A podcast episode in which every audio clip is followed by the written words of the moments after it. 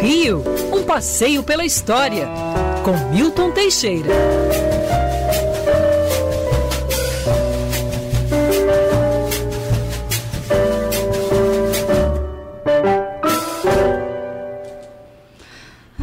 Grande professor Milton Teixeira, presencialmente no estúdio da Band News F M. E aí, professor, buenos dias. Bom dia, Rodolfo. Bom dia, família Band. Bom dia, queridos ouvintes. Dia. Estou aqui em carne e osso.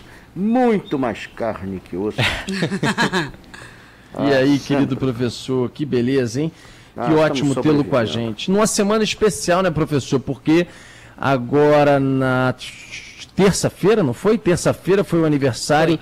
Da cidade do Rio de Janeiro, Exatamente. dia primeiro de março, né? Tem gente que confunde, né, professor? Sempre aquela confusão. vinte de janeiro é o padroeiro, São Sebastião. Sim, sim, sim. primeiro de março é a fundação da cidade do Rio de Janeiro, né, professor? Não pode confundir, hein? É, bom, se bem que agora tem vários padroeiros, agora já declararam São Jorge padroeiro. Do jeito que a cidade está, quanto mais santo estiver protegendo, melhor. Bota melhor. Iemanjá também na história, porque o negócio está difícil.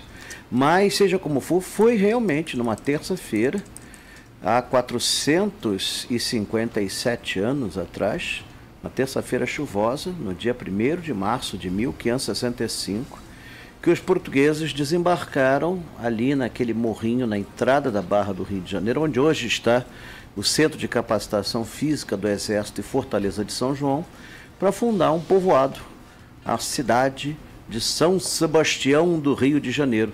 Baía da Guanabara estava na mão dos franceses, os franceses tinham invadido isso aqui em mil quinhentos e cinquenta e cinco, estavam roubando o nosso pau-brasil, ganhando muito dinheiro, vendendo lá na Europa, e o que é pior, né, estavam tentando até fundar uma cidade, o que tiraria o Rio de Janeiro da órbita lusitana, e o Rio era ponto de passagem importante para navios que iam para a Europa. Então era importante retomar a Baía da Guanabara, que estava na mão desses franceses. E a guerra durou dois anos. Durou dois anos, os portugueses sempre resistindo, muito bem.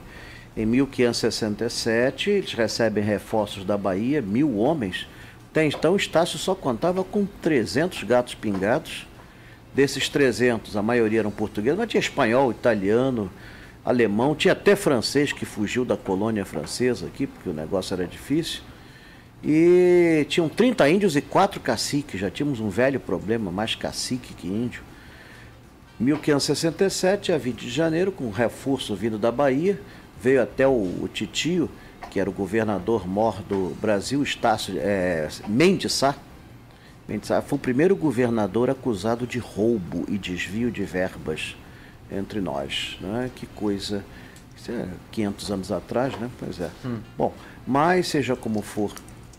É, com essa tropa de mil homens, eles planejam um ataque dia vinte de janeiro, aí sim foi dia vinte de janeiro de mil quinhentos e sessenta e sete, é de São Sebastião, eles vencem, os portugueses vencem a batalha, de um forte francês onde hoje está a Igreja da Glória, eles tomam o forte, morrem oito portugueses, dentre eles o próprio Estácio, que leva uma flechada no rosto e vem a falecer. Morre, primeira morte carioca, morreu de uma flecha perdida numa briga pela posse de um morro. Então, estava ali. O titio, então, transfere a cidade do Morro Cara de Cão, né? Morro Cara de Cão, um morro pequeno, um morro de um quilômetro e meio quadrado, não, não dá para você ter nada ali. Nunca se pretendeu fazer a cidade de um morro tão pequeno, aquilo era provisório. Eles falam, levam para o Morro do Castelo. Não adianta procurar esse morro, que também não existe mais, arrasaram todo entre mil novecentos e vinte e mil novecentos e vinte e dois. A ideia inicial do Estácio era fundar a cidade onde hoje é o Catete, Flamengo, ali, mas é muito próximo da entrada da Barra, isso dificultava a defesa, então eles preferiram o Morro do Castelo, a cidade nasce no morro, e dali ela se espraia e hoje está aí essa maravilha do mundo, né? Patrimônio cultural da humanidade, um importante sítio que foi conquistado com muito sangue, muita gente morreu para que essa cidade existisse, inclusive o governador. E é nossa obrigação mantê-la, conservá-la e melhorá-la cada vez mais. É, Sem dúvida, professor. E se a gente entende a história, conhece a história, é assim que a gente consegue também entender dela para poder cuidar, né? Se não entende, olha para um espaço e não sabe nem o que que é, então por isso eu vou puxar outra coisa na nossa uhum. conversa de hoje. Por exemplo, a arquitetura histórica dos imóveis da Praça quinze. A gente falava ontem, professor, uhum. aqui por causa da discussão colocada pelo prefeito Eduardo Paes, de se retirar aquele prédio horrível mesmo ali, anexo ao Palácio Tiradentes, anexo ao que era a, a sede principal da Assembleia Legislativa, que agora foi para o Banerjão, e aí simplesmente eles fizeram um prédio só para os deputados, nem utilização ele tem mais. E aí o prefeito Eduardo Paes sugeriu que o governo do estado, agora é proprietário desse imóvel, é, entregasse à prefeitura e permitisse a demolição daquilo para que vire área de lazer da Praça quinze. E aí a gente estava falando da importância, né? Paço Imperial, o próprio Palácio Tiradentes. Queria que você falasse da importância histórica de toda aquela região e também até a sua opinião como um historiador, alguém que conhece muito da arquitetura e da história do Rio, sobre esse prédio que o prefeito pede que seja arrancado dali. É, o prédio realmente é muito feio. É, muito. Ele fica praticamente em frente ao Paço, ele é atrás do Palácio Tiradentes, todo de vidro. Assim, mas uma modernoso, horroroso, assim. E não é de hoje que se faz discussão disso. Eu ainda trabalhava numa outra emissora quando se levantou essa lebre. Eu até dei uma entrevista e por essa emissora eu fui até censurado, porque eu fui a favor, eu fui o primeiro historiador a favor da demolição do prédio, só que eu disse que devia ir com os deputados dentro. Aí cortaram isso aí, acharam que era, que era irônico demais. Mas seja como for, esse anexo da Alerj está onde existiu, aí sim, ali existiu um lindo palácio de mármore, que era o Ministério da Agricultura, Indústria e Comércio. Inclusive trabalhava ali o famoso Machado de Assis, nosso escritor maior. Foi funcionário público desse ministério por trinta anos, nunca faltou um dia ao trabalho e não tirou férias. É mole? Isso aqui é um bom exemplo. Era, era um funcionário exemplar, ele saía dali todo dia às três horas, que na época era quando terminava o expediente, e ia passear pelas livrarias da Rua do Ouvidor, onde encontrava os colegas. E está num núcleo histórico assim que já sofreu muito no passado. A própria Praça quinze, você tem ali prédios que remontam a séculos. A Igreja do Carmo, na antiga Sé, é a única igreja que você tem nas Américas, onde houve a sagração de um rei, a coroação de dois imperadores, onde casou a princesa Isabel com o Conde de, onde casou a princesa Leopoldina com o príncipe Dom Pedro de Saxe e Coburgo. Você tem a Igreja da Ordem Terceira do Carmo, do lado, lindíssimo, o Convento do Carmo, que está prometido para ser aberto agora em março, para se tornar um centro cultural.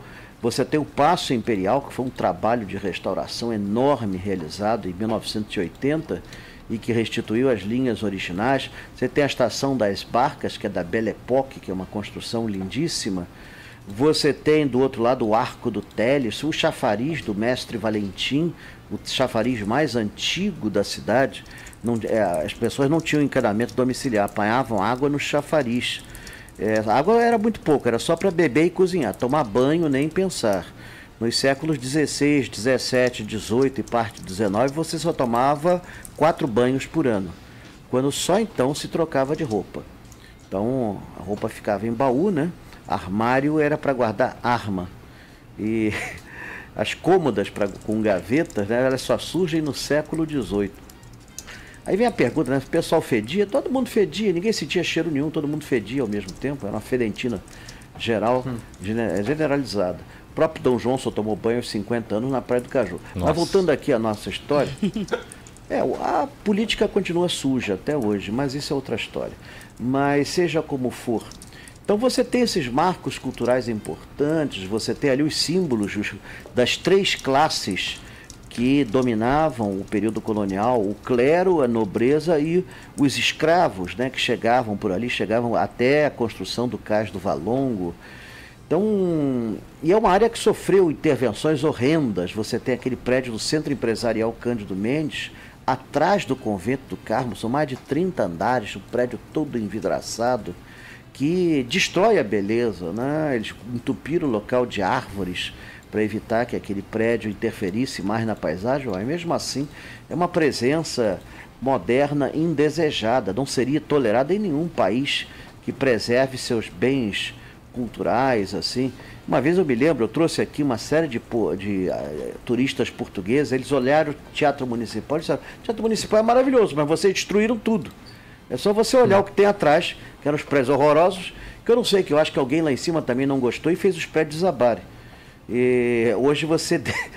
É, a única, a treze de maio, né? É, a única coisa positiva daquele desabafo, não, não acho que nada foi positivo. A única coisa que você pode dizer que melhorou foi o visual do municipal, que liberou daqueles prédios horrorosos atrás do mar. Mas é, a Praça quinze é o coração do Rio de Janeiro. A cidade começou quase a partir dali.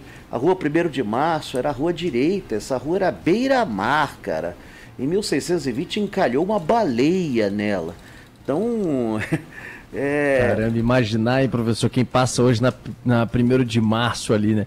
Lotado de carro, você sai lá na frente na Presidente Vargas, prédio por todos os cantos, gente atravessando pra lá e pra cá, pois aquele é, caos completo. Já encalhou baleia ali, já encalhou, encalhou baleia. baleia ali, hein? É, e ainda devem estar os ossos lá, debaixo da... próximo ao Convento do Carmo, né? Que eles dizem que ele ficou ali, porque quando fizeram o túnel...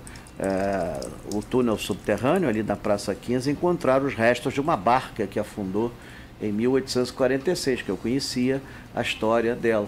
Então ali ainda devem estar os ossos da baleia. Interessante. Então tem muita, coisa, tem muita coisa. E esse prédio é um prédio feio, ele fica, na verdade, na rua Dom Manuel. Essa rua é muito interessante, porque foi nessa rua que começou um comércio muito, muito bom para o Rio de Janeiro, chamado padaria. Padarias, Debrecht noticia, né, que em mil oitocentos e dezesseis inauguraram as seis primeiras padarias, todas de propriedades de franceses. Tinha o pão francês, tinha a rosquinha, que fazia muito sucesso, o Homer Simpson já podia vir para cá, e outra coisa que fazia muito sucesso, o biscoito.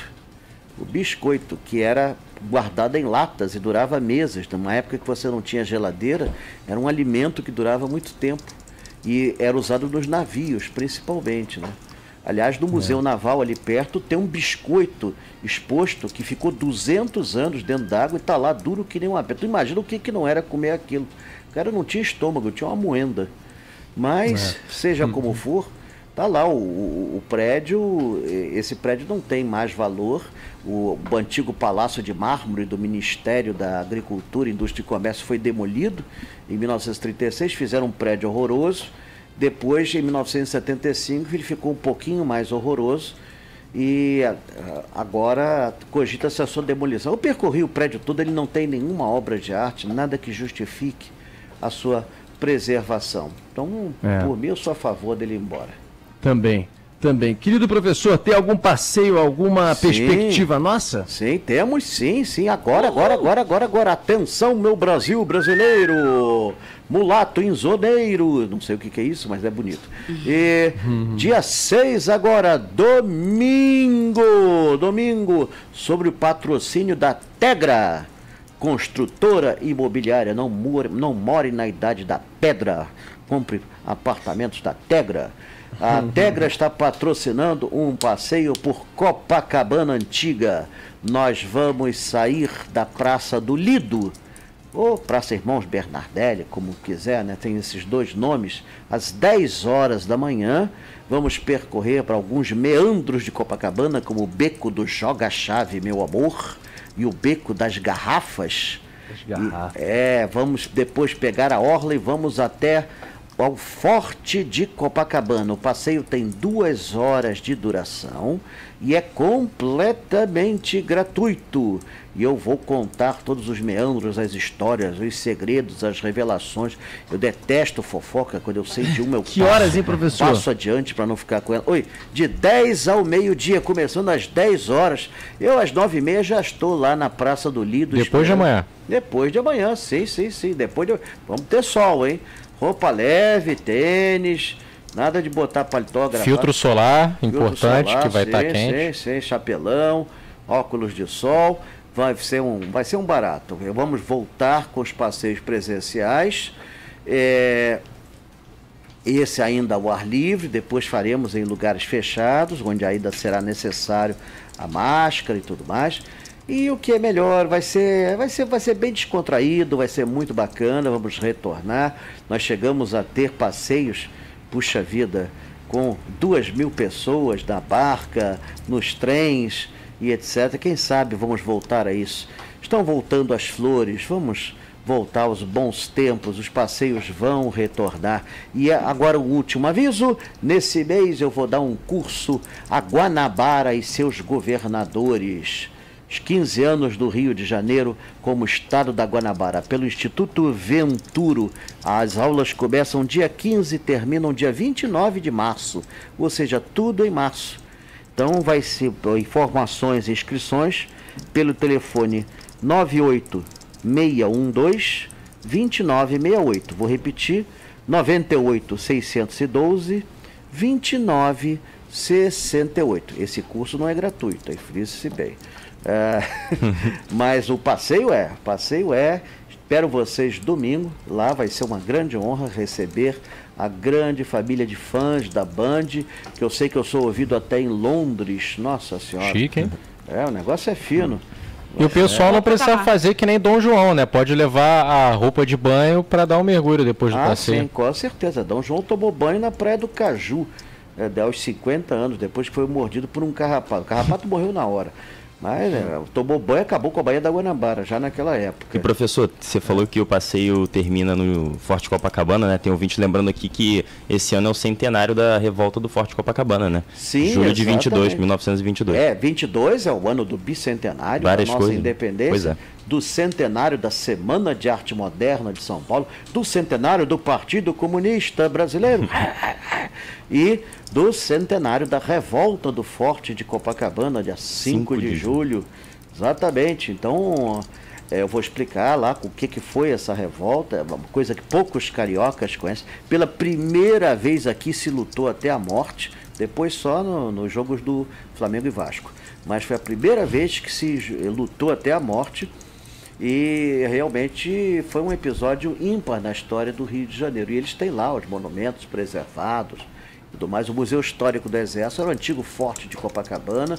Ele foi transformado em museu. Hoje em dia, em pleno século vinte e um, não justifica, é, não justifica mais você ter fortes. Né? Os fortes agora são todos museus. O próprio Fortaleza de São João, você tem o Museu Sim. do Desporto, tem o Museu Muito da Fortaleza também. também. É, a própria Fortaleza é longe, de Santa Cruz, você, ela é uma fortaleza museu e tem que estar ocupado pelo Exército, porque o Exército bota a ordem e mantém aquilo, né? É. Então, é, a é nossa Sim, Simone ouvinte disse que o Palácio Tiradentes está prestes a virar um espaço cultural depois ali da saída da, das atividades permanentes da Assembleia Legislativa. Ainda bem. Querido professor, um grande abraço para você. Até sexta-feira que vem. Até sexta-feira que vem, se Deus quiser, e ele vai querer.